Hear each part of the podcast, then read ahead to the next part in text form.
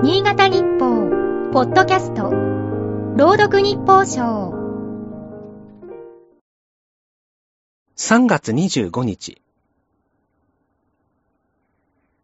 地域貢献への思いを社名に刻んでいる企業がある。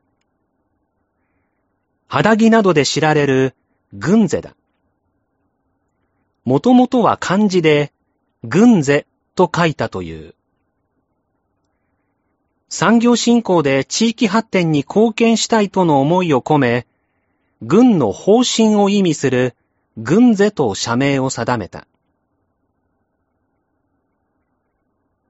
創業者の畑野鶴吉は、現在の京都府綾部市出身。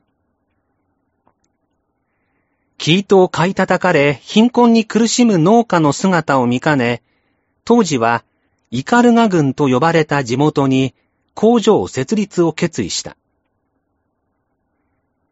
高品質の生糸を生産し、人々の生活を豊かにしようと取り組んだ。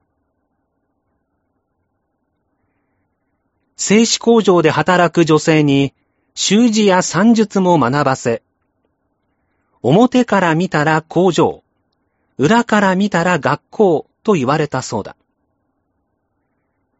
誰もが知る企業に成長した今も、綾部本社を残している。綾部氏は NHK の連続テレビ小説で、旗野を取り上げてもらおうと署名活動に取り組んでいる。地域の産業を支えただけでなく、住民の暮らしの向上にも尽力した旗野は、地域の誇りでもあるようだ。軍勢の歴史をたどると、企業と地域が相思相愛の関係にあることがよくわかる。つい比較したくなるのが東京電力だ。柏崎刈羽原発の再稼働に向け、地元の理解を得るために、新潟本社を発足させたのが2015年4月だった。